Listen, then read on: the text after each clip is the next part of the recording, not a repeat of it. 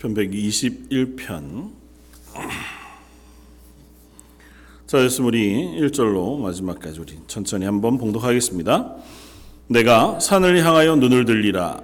나의 도움이 어디서 올까? 나의 도움은 천지를 지으신 여호와에게서로다.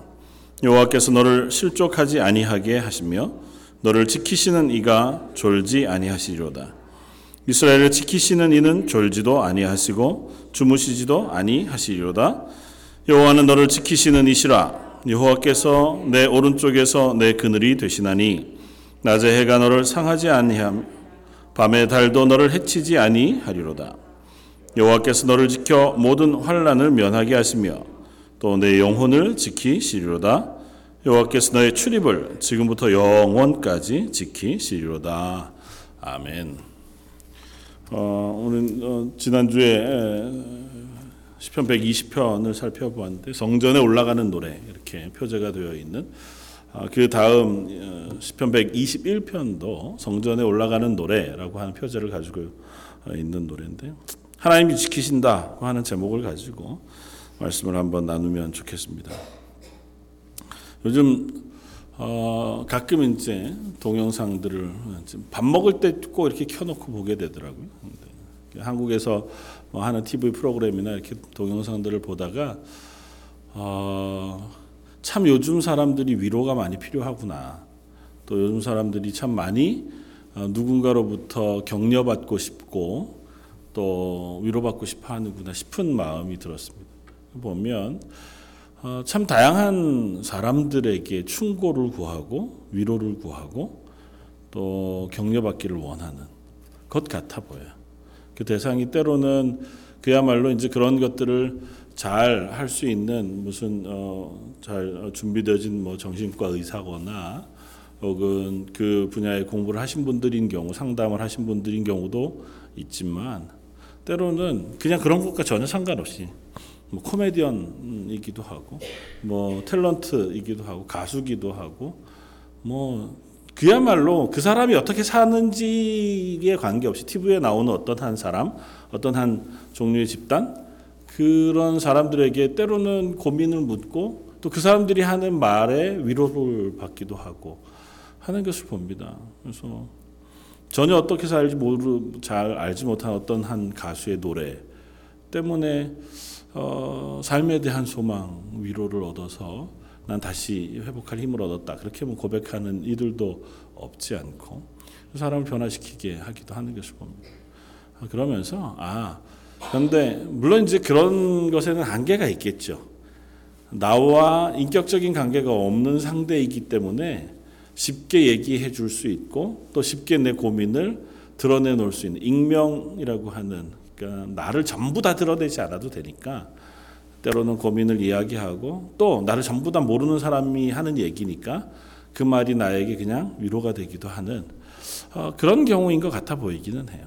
근데 어쨌든 어, 현대를 살아가는 뭐 고대도 비슷했겠지만 현대를 살아가는 우리들의 삶이 어, 두려움, 걱정, 불안 어, 혹은 여러 어, 감정의 어려움 때문에 참 곤란을 많이 겪고 살아가는구나 하는 생각을 하게 되고 그러면서 어, 현대인뿐만 아니라 그리스도인에게도 동일한 문제가 있다고 하는 사실을 깨닫게 됩니다.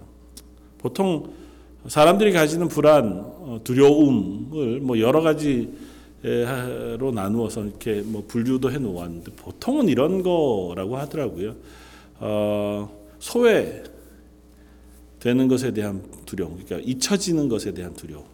어떤 관계 속에서 내가 저 주류 안에 들어가거나 그들의 관심 속에 있지 못하게 되어지는 두려움. 그게 때로는 이제 분노로 나타나기도 하고 질투로 나타나기도 하고 혹은 어 그게 걱정과 근심으로 나타나기도 하는데 아주 소극적으로는 사랑하는 사람과 나 사이의 관계 때문에 저 사람이 나를 사랑 안 하면 어떡하지? 어, 내가 저 사람의 사랑을 받고 있는 건 맞는 걸까?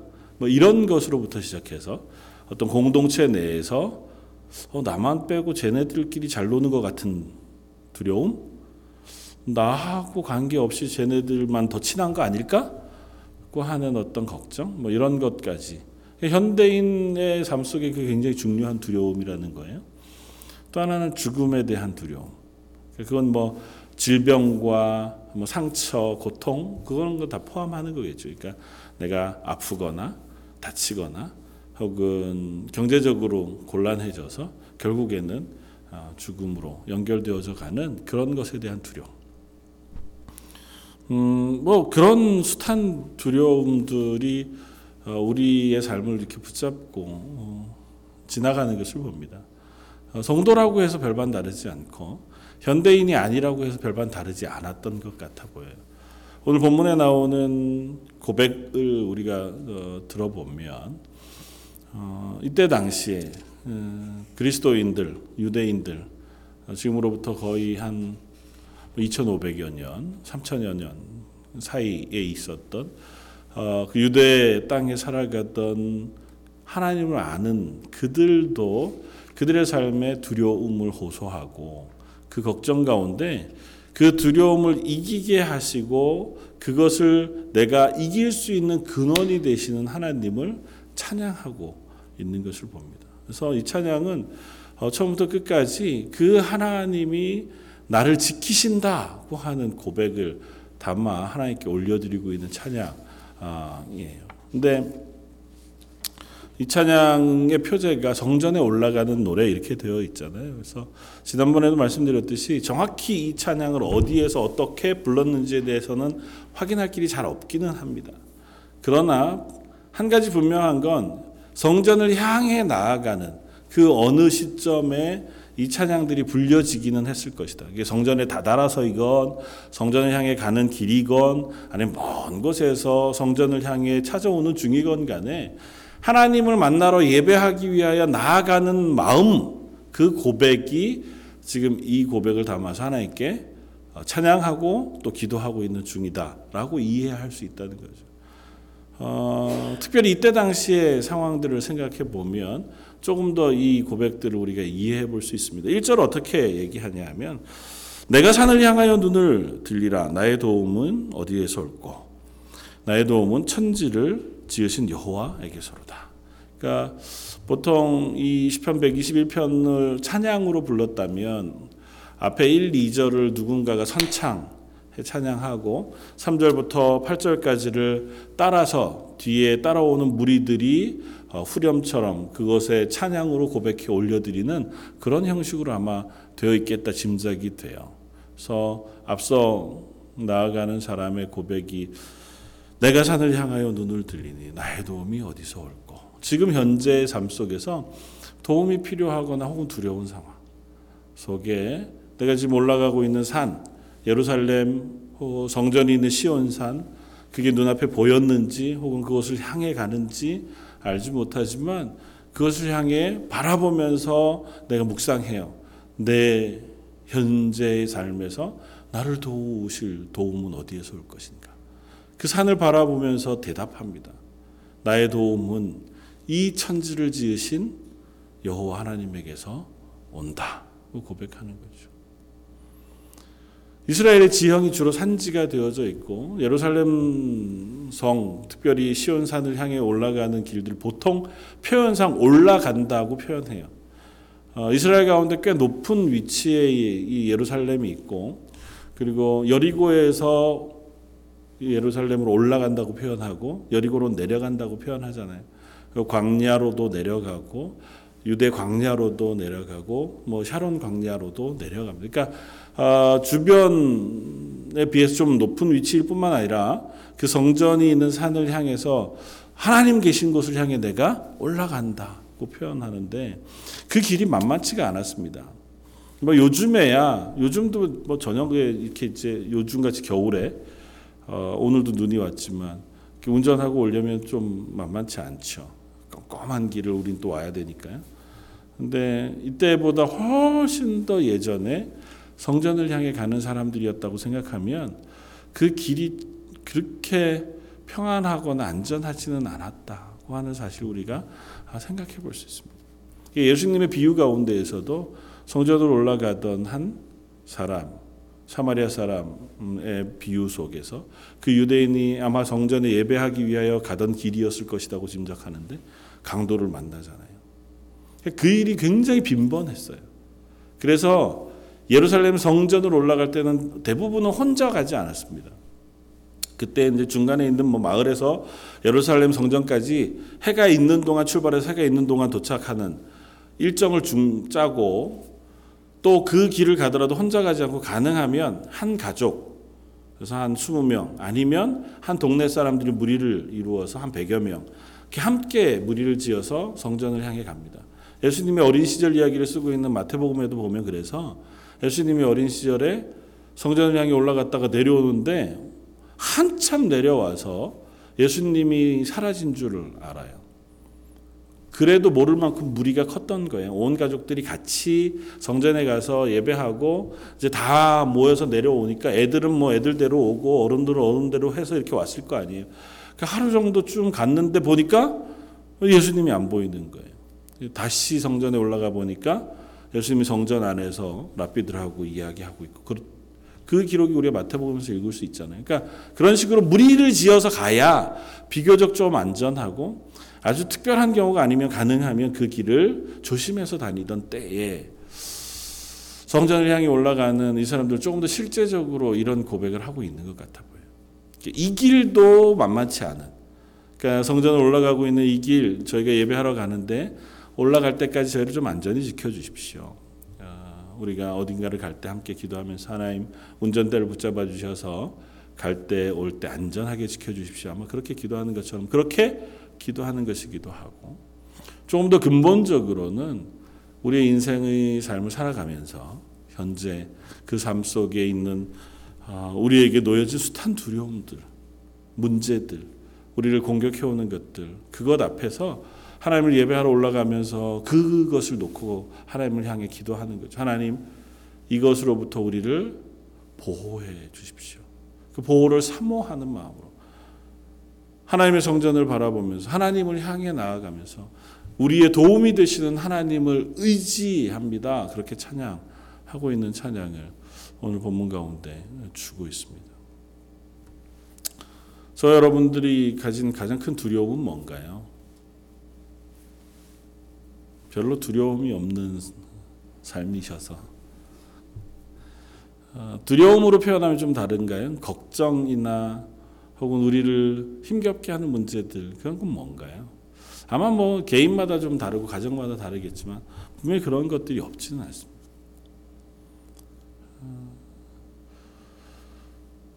예배 후에 함께 찬양했으면 좋겠다 생각하는 찬송가 중에 305장 나 같은 죄인 살리신이라고 하는 찬양 우리가 잘 압니다. 그 찬양의 고백을 보면 이렇게 고백해요. 305장 1절은 우리가 너무 잘 알고 2절 고백은 큰 죄악에서 건지신 주 은혜가 참 고맙습니다. 그래서 나 처음 믿은 그 시간이 너무 귀하고 귀합니다. 그렇게 고백하는데 원문은 이렇게 표현하는 것보다 조금 다르게 원시 영시는 쓰여져 있는데요. 어, 직역하면 이런 의미로 써져 있습니다. 내게 두려워하는 마음을 가르쳐 주신 은혜. 그리고 그 두려운 마음으로부터 벗어나게 안도하게 해 주시는 은혜. 그 귀하신 은혜 내가 처음 믿었던 그 은혜.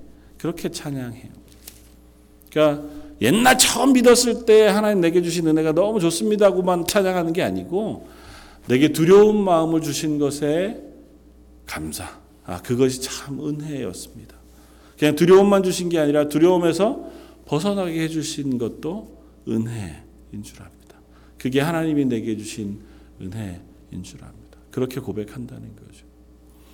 그러면서 하나님 우리에게 두려움을 주신 것이 결코 어, 우리에게 악하거나 혹은 안 좋은 것만은 아니라는 사실을 우리에게 얘기해줘요. 조나단 에드워즈라고 하는 청교도 목사님 신학자가 쓴책 어, 가운데에 음, 신앙 감정론이라고 불리는 책이 있는데요. 거기 이제 신앙 생활하는 우리들의 고백에 대해서 좀 어, 아주 뭐 옛날 분이니까 깊이 있게 써 놓았는데 거기에 아주 특별한 구절을 써 놓았습니다. 우리에게 불안감이라고 하는 것, 혹은 불안, 두려움이라고 하는 것 그것은 하나님께서 우리에게 주신 하나님 우리에게 심으신 어, 우리의 성품 혹은 본질이라고 이야기하면서 그걸 심으신 이유는 무엇이냐면 우리가 하나님의 말씀에서 하나님의 사람들이 하나님의 말씀에서 떨어져 나가고 아니면 말씀에 대한 마음이 식어지고 사랑이 식어지고 약해지고 그렇게 되어지면 하나님이 우리 마음속에 두려운 마음이 생기도록 우리를 만드셨다는 거예요. 그래서 그 두려운 마음 때문에 죄 짓지 않고 범죄하지 않을 수 있도록 우리를 각성시키고 우리의 영혼을 지키시도록 하나님께서 우리를 최초에 만드셨다는 거예요. 근데 이 두려움을 바꿀 수 있는 그 자리를 다른 것으로 바꿀 수 있는 것이 있는데 그게 뭐냐면 사랑하는 마음이라는 것입니다. 그러니까 하나님께서 우리 마음속에 사랑의 마음을 주셨고 하나님이 우리를 사랑하신다는 사실을 말씀하시는데 그 사랑 하나님의 사랑에 대한 것이 우리 속에 좀 커지면 그게 확인이 되고 그게 좀 더 넉넉해지면 이 두려움이라는 것을 예, 밀어낼 수 있는다 있는 힘이 된다는 거예요. 그 사랑이라는 것이 어떤 역할을 하냐면 이 사랑이라는 하나님의 사랑, 하나님을 사랑하는 마음 그것이 하나님의 말씀에 순종하게 한다는 거예요. 그러니까 하나님의 사람으로 살아갈 수 있도록 하나님을 사랑하는 마음, 그건 뭐 결국 믿음, 뭐 하나님을 향한 확신이겠죠. 그게 커지면 커질수록 그것에 의지해서 우리가 하나님의 사람으로 살아갈 수 있게 되어진다. 범죄하지 않고 실패하지 않고. 그런데 그 하나님을 향한 사랑이나 그것들이 식어지면 그로부터 우리가 마음이 멀어지면 우리 마음 속에 생기는 게 뭐냐면 두려움이라는 거예요. 두려운 벌이 아니고 그 두려운 마음을 통해서라도 우리를 지키시기를 원하신다는 거죠. 생각해 보면 아, 참 은혜로운 고백이다라는 생각이 들어요.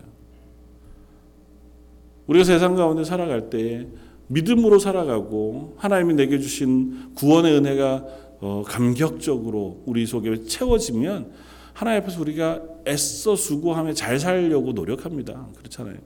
세상적으로도 우리가 거룩하게 경건하게 살기 위해서 애를 써요. 그런데 그게 식어지면 은혜가 식어지거나 말씀으로부터 좀 거리가 생기고 또 하나님의 말씀을 향한 열심도 좀 떨어지고 이렇게 되어지면 세상 속에서 막 살아가다 보면 그것이 우리를 바르게 살게 하고 하나님 기쁘시게 살게 하는데 큰 힘을 발휘하지 못해요.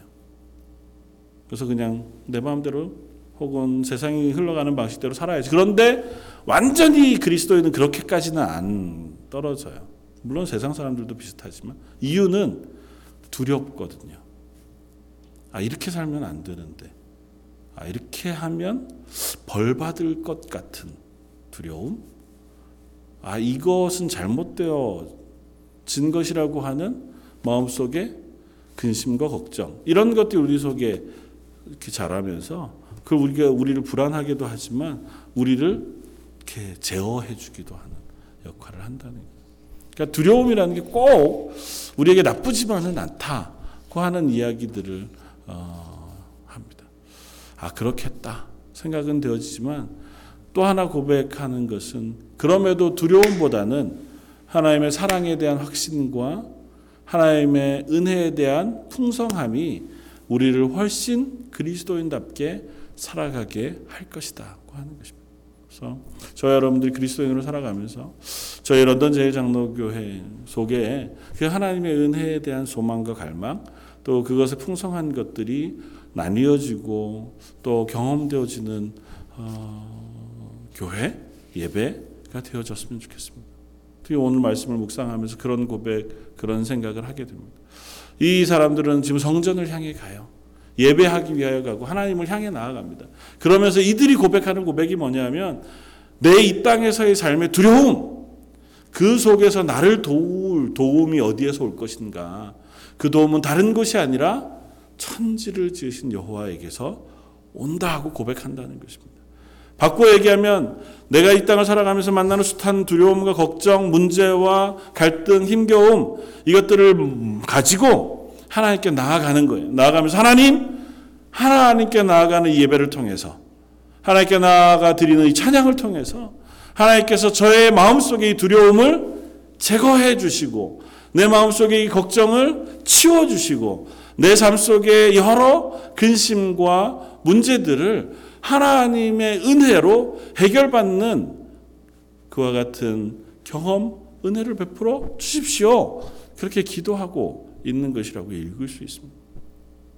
앞에서 그렇게 고백하면 뒤이어서 찬양하는 찬양은 3절부터 8절까지 계속해서 반복되는데요.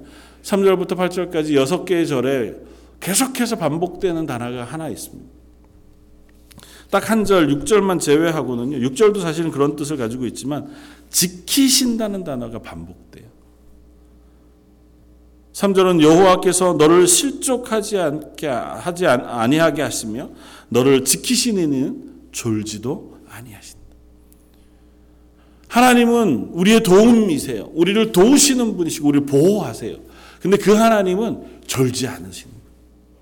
우리가 실족하지 않도록 주목해 우리를 바라보고 계시는 하나님이세요.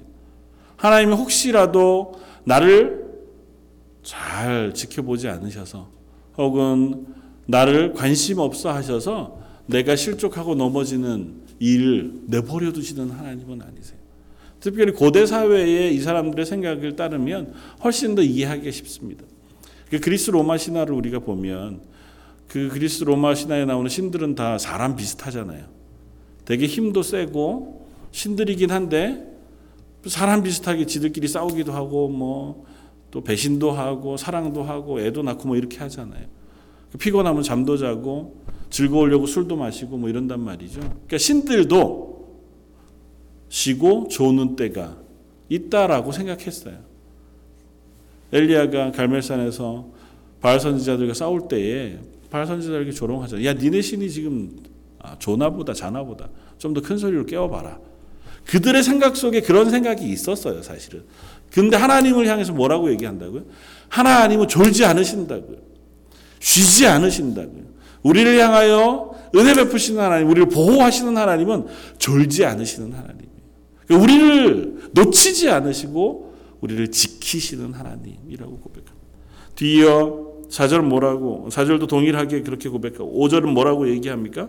요한은 너를 지키시느니라 여호와께서 내 오른쪽에 내 그늘이 되신다. 하나님께서 내 오른편에 그늘이 되신다. 나를 품어서 날개 아래 어린 병아리를 품은 어미 닭처럼 우리를 보호하고 계시는 분이 하나님이시다. 그렇게 고백해요. 드와이델 무디라고 하는 목사님께서 영국에서 꽤 열심히 사역을 하시다가 어, 고국으로 돌아가게 되어지는 그래서 그때 당시 이제 배를 타고 왔다 갔다 했으니까요. 그때가 아마 1892년도에 일어났던 일이라고 그래서 나중에 써놓은 전기 작가 어, 또그 말씀 어, 기록한 곳에서 써놓은 일을 이렇게 써놓았습니다. 1892년도에 이제 미국으로 돌아가기 위해서 영국 사우스햄턴에서 배를 타고 떠났는데 이 배가 문제가 생겼어요. 어, 축이 부러져 가지고 어, 배 속으로 이제 물이 조금씩 조금씩 들어오고 있는 상황. 근데 누군가가 구조하러 올 수 있는지 없는지도 확인이 안 되는 상황이 어, 된 거죠.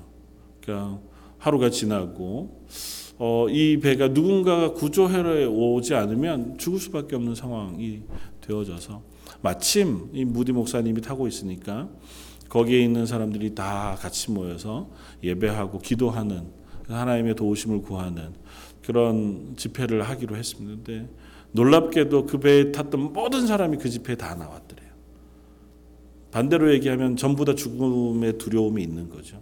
그래서 무디 목사님이 자기의 고백이 내 인생에서 가장 힘들었던 시기이기도 했다고 고백해요. 그러니까 두려움에 무서웠던 시기.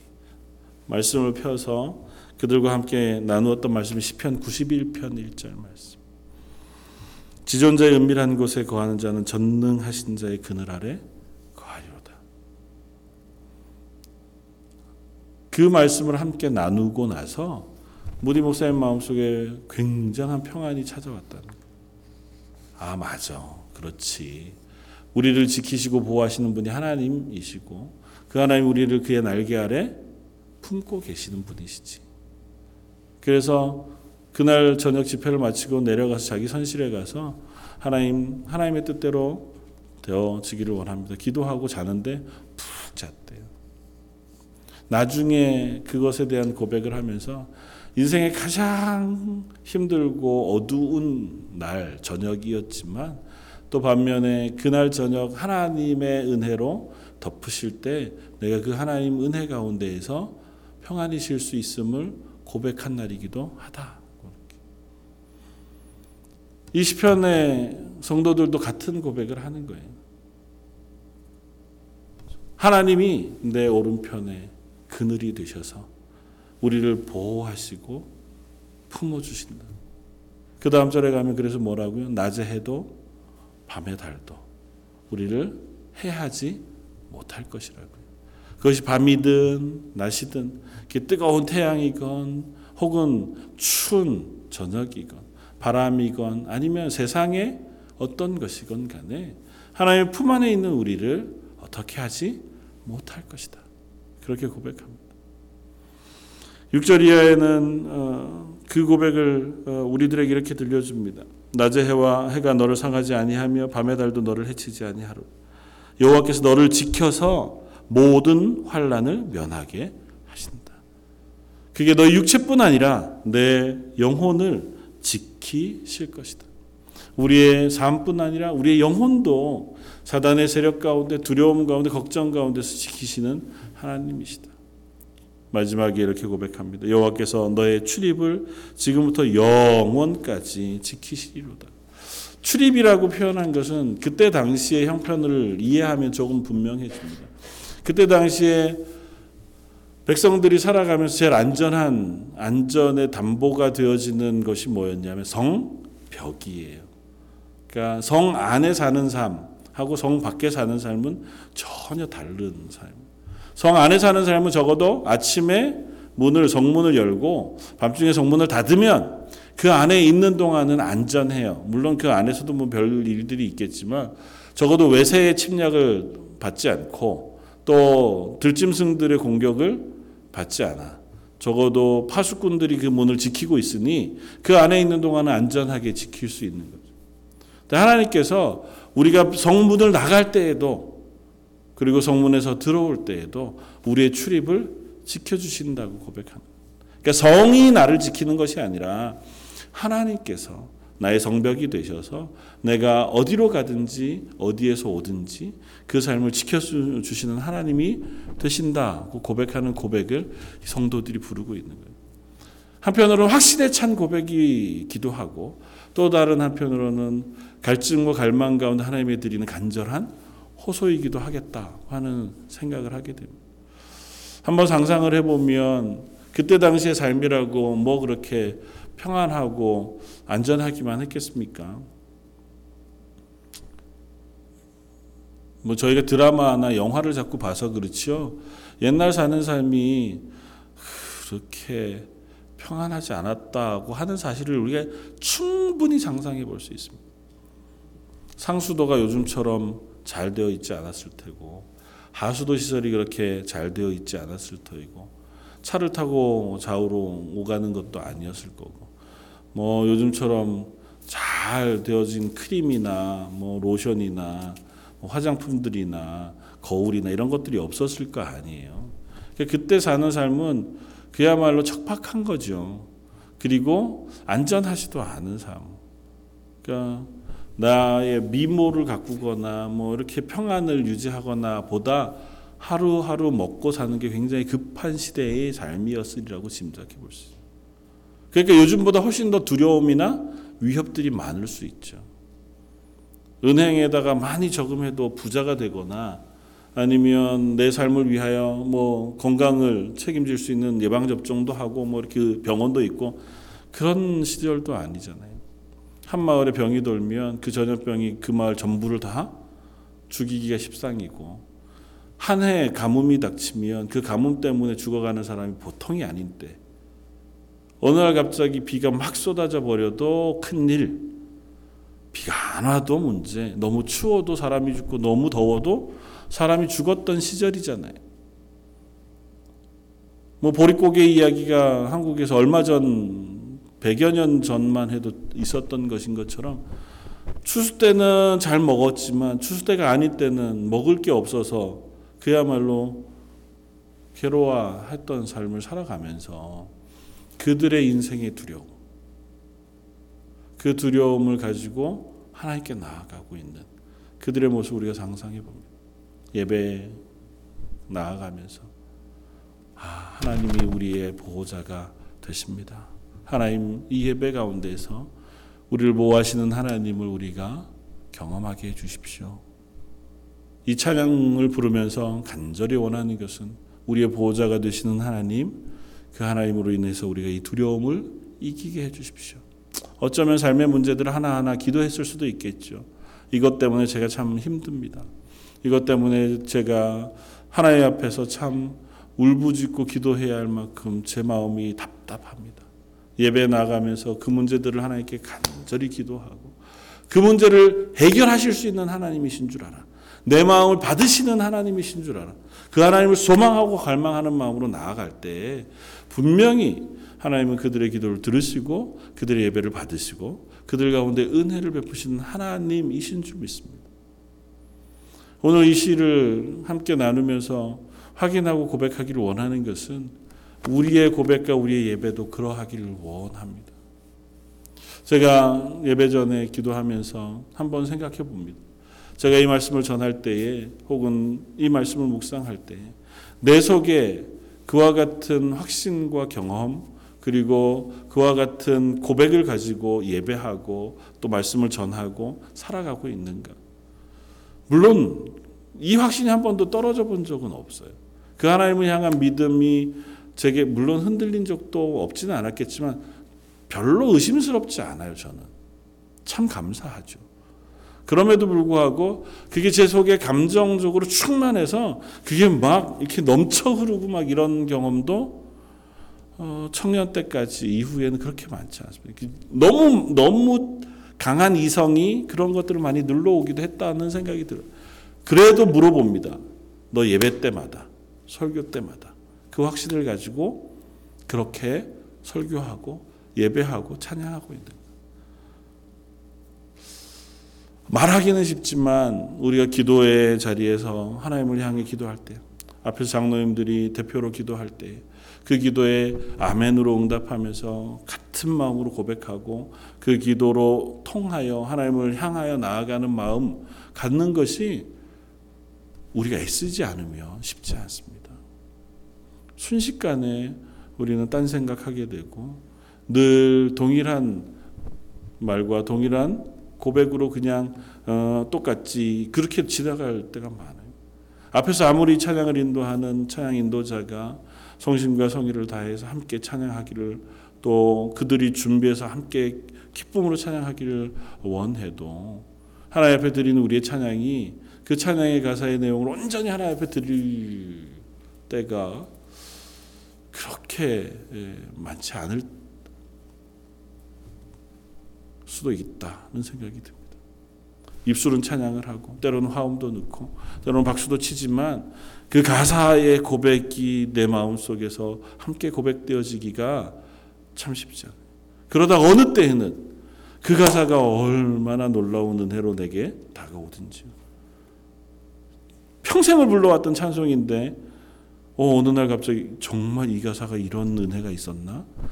이런 고백이 있었나 싶을 때가 있더라고요. 우리 항상은 아니지만 그 찬양을 내 찬양이 되게 하기 위하여 우리가 하나님 앞에 부를 때에 우리의 마음을 그 찬양에 싣고 그 갈망을 가지고 하나님께 찬양하는 것이 참 중요합니다. 말씀을 들을 때에도 삶을 살아갈 때에도 동일하게 적용되겠죠. 내가 하나님의 사람, 하나님이 살아계시고 우리의 도움이 되시며 우리를 지키시는 하나님, 그 하나님을 향한 확신과 그 하나님이 나의 삶을 지키신다고 하는 놀라운 경험, 확신, 고백, 그것들이 내 속에 있게 해 주십시오. 그 갈망하는 마음으로 예배하고, 갈망하는 마음으로 기도하고, 그것을 우리 속에 누리며 살아가기 위해서 우리가 애쓰는 것 그것이 우리들에게 참 필요하겠다.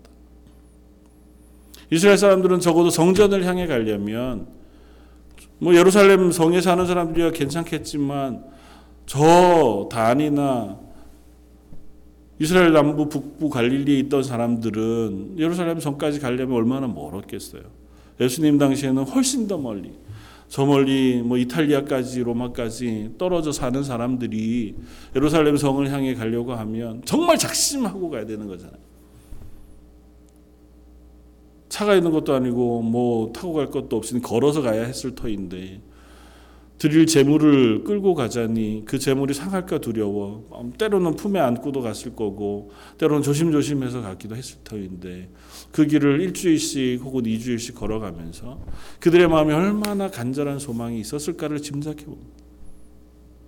하, 이번에 가서 하나님께 예배할 때 하나님이 내 삶에 놀라운 은혜를 베풀어 주셨으면 좋겠다. 내가 걱정하고 두려워하는 이 문제들이 하나님이 해결해 주시고 덮어 주시는 그 경험이 있었으면 좋겠다. 그런 간절한 갈망을 담아서 이 121편의 찬양을 하나님께 올려드리고 있었을 성도들의 심정을 생각해 봅니다. 저 여러분들의 예배도 그러기를 원합니다. 어쩌면 음, 너무 쉽게 올 수 있기도 하고 그렇기 때문에 너무 예배에 대한 소중함, 갈망이 우리 속에 조금은 적을 수도 있는. 점점 예배하는 자리에 나아서는 것이 우리 속에 갈망과 소망으로 잘 자리매김하지 못할 수도 있는 시대를 살아갑니다. 그러나 우리 런던 제일 장로교회 오늘 참 이 추운 날씨에 함께 예배하러 나온 여러분들 감사합니다. 그 예배의 자리를 지키기 위해서 또 예배 가운데 하나님의 은혜를 사모하는 마음으로 수요일 새벽 예배, 주일 예배 미리 일찍 나와서 기도하면서 하나님 오늘 예배 가운데 하나님이 나의 하나님 되시다는 확신 그 고백이 제게 경험되게 해주십시오. 하나님이 나를 덮으신다고 하는 그 위로가 제게 있기를 원합니다. 세상이 심지어 코미디언한테도 위로를 받는 세상이잖아요. 한 번 보지도 못하고 어떻게 살지도 못하는 사람이 그냥 던진 한마디가 위로가 되는 세상인데 예배에 나오면서 예배의 주인 되신 하나님이 나를 지키신다 약속하신 그 하나님이 나의 위로자가 되시고 또 우리의 문제 해결자가 되시고 우리에게 은혜 베푸시기를 사모하는 것이야말로 당연하지 않겠습니까? 저희 런던 제일장로교에서 드려진 모든 예배가 그 사모함과 그 기쁨과 또 응답으로 그 경험으로 충만한 교회가 되기를 주님의 이름으로 부탁을 드립니다. 같이 한번 기도하겠습니다. 내가 산을 향하여 눈을 들리라 나의 도움이 어디서 올까 나의 도움은 천지를 지으신 여호와에게서로다 온 천지를 창조하시고 저희를 지으셨으며 저희를 지금도 지키시고 저희를 은혜로 덮으시며 위로하시고 그 두려움 가운데에서 건져 확신으로 옮기시기를 기뻐하시는 하나님.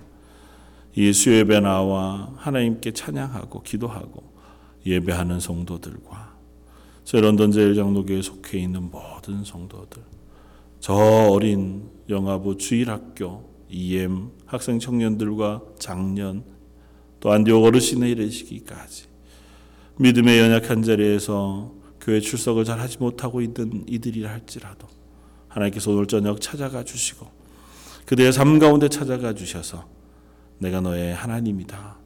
내가 너를 지키고 보호한다. 내가 너를 위로한다 말씀해 주셔서 그 경험 그 은혜가 우리의 소망이 되어 예배 자리에 나올 수 있게 하여 주옵소서.